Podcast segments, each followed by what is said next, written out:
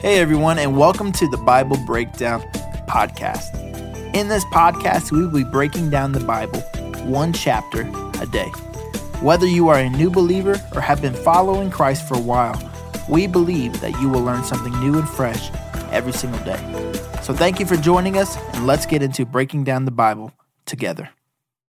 Well, hello, everybody. I hope you are doing well. Welcome back to the Bible Breakdown Podcast with your host, Pastor Brandon. Today, Numbers chapter 21. If I were to give this chapter a title, it would be The Winding Road of God's Faithfulness. Because I'm going to tell you something.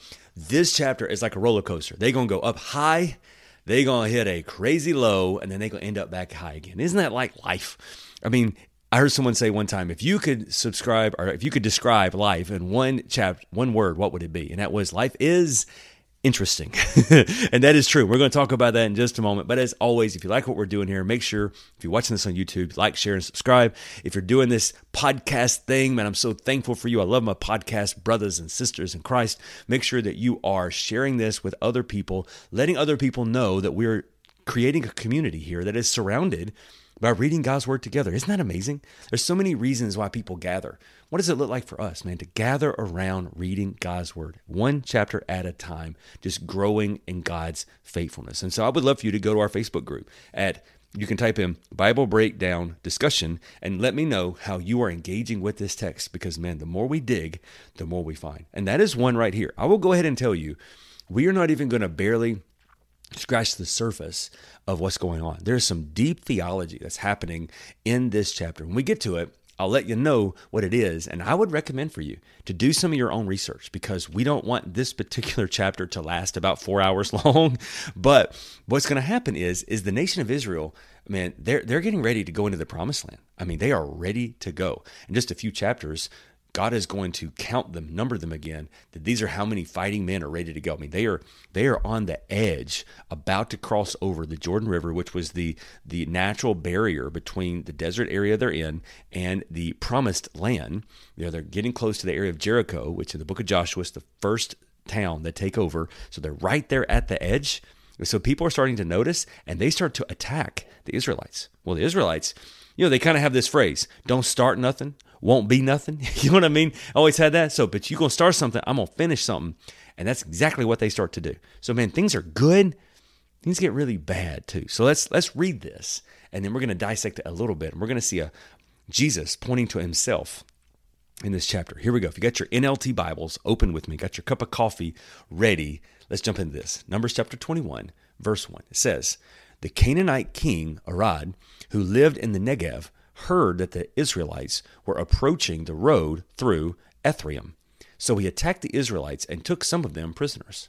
Then the people of Israel made this vow to the Lord If you will hand these people over to us, we will completely destroy all their towns. The Lord heard the Israelites' request and gave them victory over the Canaanites. The Israelites completely destroyed them and their towns, and the place has been called Hormah Hormah ever since. Now, pause.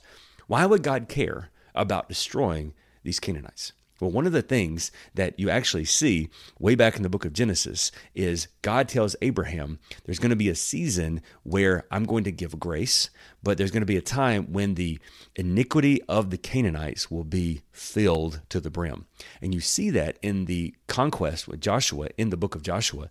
But for 400 plus years, the Canaanites have been involved in all different kinds of things. And we know this from archaeology that a lot of very disgusting paganistic worship, a lot of animal sacrifice. Molech was one of the gods they would worship, and what they would do is they would create a bull, um, like cow, uh, cast iron um, god image that had a hole in the middle of it that acted as an oven.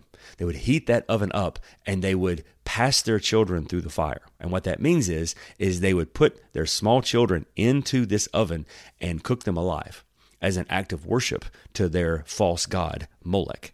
And so all of these horrible things are happening, and it's time for vengeance. God has given them time to turn over, but they are, He's no longer going to stand by and let all of these horrible things continue to happen. And so judgment has been cast upon these Canaanites, and God's people are the ones that are going to enact it. So that's where they're saying, God, we know that you're tired of all this paganistic worship, so if you will be with us, we will stop them from doing that. And God's like, Yes, let's do it. So they do that, but then watch what happens. The Bible says in verse 4 the people of Israel set out from Mount Hor, taking the road to the Red Sea to go around the land of Edom. But the people grew impatient with the long journey. They began to speak against God and Moses. Why have you brought us out of Egypt to die here in the wilderness? They complained.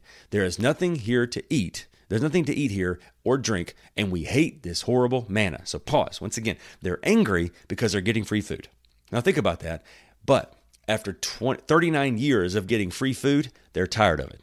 I'm tired of eating donuts all day. I want something else. So they're tired of it. They're getting frustrated. Verse 6 says So the Lord sent poisonous snakes among the people, probably asps, A S P S, very poisonous snakes.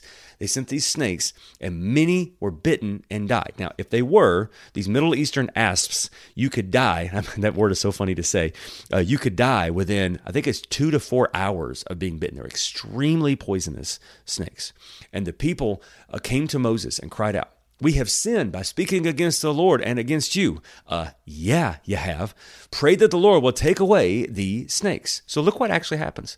So Moses prayed to the people, and the Lord told him, Make a replica, make a um, an image, make a replica of a poisonous snake, and attach it to a pole. All who are bitten will live if they simply look at it. So Moses made a snake out of the bronze, out of bronze, and attached it to a pole. Then anyone who is bitten by a snake could look at the bronze snake and be healed. Now, pause. There's a lot of deep theology that's happening here. I want you to notice something, though, as well. Notice when we said yesterday that God told Moses to speak to that rock and I will do something miraculous. In this situation, he was saying, Tell them to look at this snake and I will do something miraculous. God was always interested in showing himself to his people. I want to show you something miraculous so that I can increase your faith, so you can trust in me. Well, yesterday, God didn't, Moses didn't do so well. Today, he had learned his lesson. Okay, God, I got no idea how making a a sculpture of a snake out of bronze, putting it on a pole will do any good, but it's your show. And it did.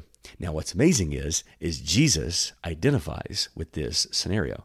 Jesus actually says in the Gospels, he says, just as the snake was lifted on a pole, so the Son of Man will be lifted up. Now, for those who knew their Jewish history, they knew that that snake healed the nation. And so, what Jesus was saying is, is just as the snake is lifted on a pole, so the Son of Man will be lifted up. And all who, if I be lifted up, I will draw all men into myself. What he was saying is, is that just like the snake, if you look to me, you put your trust in me, I will heal the nation. So there's a lot of deep theology going on here. But the main thing is, is Jesus says, just like that, looking at that snake, there was a miracle in what God was doing through that snake. He was saying, there's a miracle in what I am going to do. So look at me and I will save all of you. So it's kind of interesting. But in the moment, back 4,000 years before that, when this is happening, in the moment, it's a bad day. So the Canaanites have come and attacked them, and then it took over. But then as they leave, they start getting impatient, and now it is a downward spiral for the nation of Israel. But things start to change in verse 10. The Bible says the Israelites traveled next to Oboth and camped there. Then they went on to Iye-abarim in the wilderness of the eastern border of Moab. From there they traveled to the valley of Zered Brook and set up camp. Then they moved out and camped on the far side of the Arnon River in the wilderness adjacent to the territory of the Amorites. The Arnon is the boundary line between the Moabites and the Amorites. For this reason, the book of the wars of the Lord speaks of the town of Wabah in the area of Suphah in the ravines of the Arnon River, and the ravines that extend as far as the settlement of Ar and the border of Moab. For there the Israelites traveled to Beer, which is well there, which, which is the well where the Lord said to Moses, Assemble the people, and I will give them water. There the Israelites sang this song Spring up, O well, yes, sing its praises. Sing of this well, which princes dug, which great leaders hollowed out with their scepters and staffs. Then the Israelites left the wilderness and proceeded through Mattanah, Nahalel, and Bamoth after that, they went to the valley of Moab, or Pisgah Peak, overlooks the wasteland. So once again, you see them inching ever closer to the area where they're going to cross over the Jordan River. Now, let's finish up this chapter. The Bible says the Israelites sent ambassadors to King Sihon of the Amorites with this message Let us travel through your land. We will be careful not to go through your fields and vineyards. We won't even drink water from your wells. We will stay on the king's road until we have passed through your territory. So if you remember, just like yesterday, he said they said the same thing to Edom. Look, we don't want nothing from you. We don't know trouble. We're headed to the promised land. Just let us pass through in peace. But just like yesterday, King Sihon refused to let them cross his territory. Instead, he mobilized his entire army and attacked Israel in the wilderness, engaging them in the battle at Jahaz. But the Israelites slaughtered them with their swords and occupied their land from the Arnon River to the Jabbok River. There they went well, they went as far as the Amorite border because the boundary of the Amorites was fortified. So Israel captured all the towns of the Amorites and settled in them, including the city of Heshbon and its surrounding villages. Heshbon had been the capital of King Sihon of the Amorites. He had defeated the former Moabite king and seized all their land as far as the Arnon River. Therefore, the ancient poets wrote about him Come to Heshbon and let it be rebuilt. Let the city of Sihon be restored. A fire flamed forth from Heshbon, a blaze from the city of Sihon. It burned the city of Ar in Moab. It destroyed the rulers of the Arnon heights. What sorrow awaits you, O people of Moab! You are finished, O worshippers of Chemosh. Chemosh has left his sons and refugees as refugees, and his daughters as captive of Sihon, the Amorite king.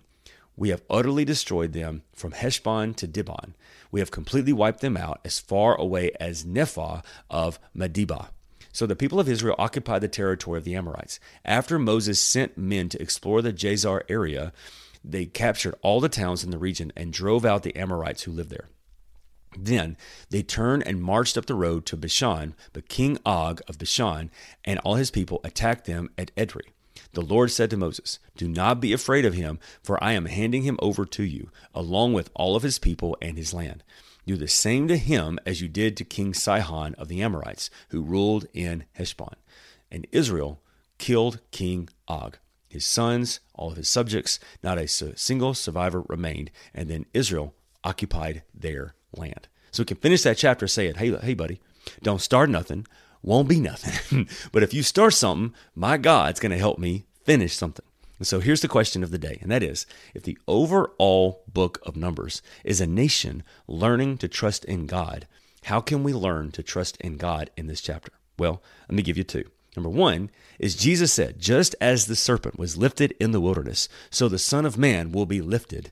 And if he be lifted up, all men will be drawn unto him. So, how do we learn to trust in God? We look to Jesus. If we need healing in our life, if our nation needs healing, we look to Jesus. I think that'd be a great lesson for us as a nation. If we could rally around the essentials, which is Jesus, we could find healing in our land. Here's another one, and that is this. If you notice the roller coaster they were on, they got attacked by the Canaanites, they defeated the Canaanites. Then they started on the road headed toward, you know, the promised land or headed closer. Then they get bit by snakes. Then they God heals them.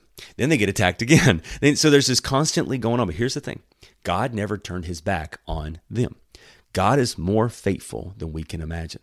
God was no less faithful when they went through a bad season than he was when they went through a good season. God is always faithful. Whatever you're going through, whatever you do, don't stop going. the worst thing you can do when you're getting bit by a snake is just stop and die. Instead, if you get bit by a snake, turn to the Lord, and He will always bring you through. I hope you got something out of this chapter. Let me pray for us. God's been talking to us. Now let's talk to Him, and then we're going to you know, finish off with our promise, and we'll be done for today. Father, thank you so much that you sent your Son Jesus, and that you, Jesus, were lifted up. And because you were lifted up and you died on the cross and rose again, all of us can receive healing in every area that hurts us, but primarily the salvation of our sin. Thank you so much for loving us and that you are more faithful than we can imagine. In Jesus' name we pray. Amen. Don't forget, God's word says, Numbers chapter 6, May the Lord bless you and protect you. May the Lord smile on you and be gracious to you. May the Lord show you his favor and give you his peace. Don't forget to like, share, and subscribe. I love you. I will see you tomorrow for Numbers chapter 20.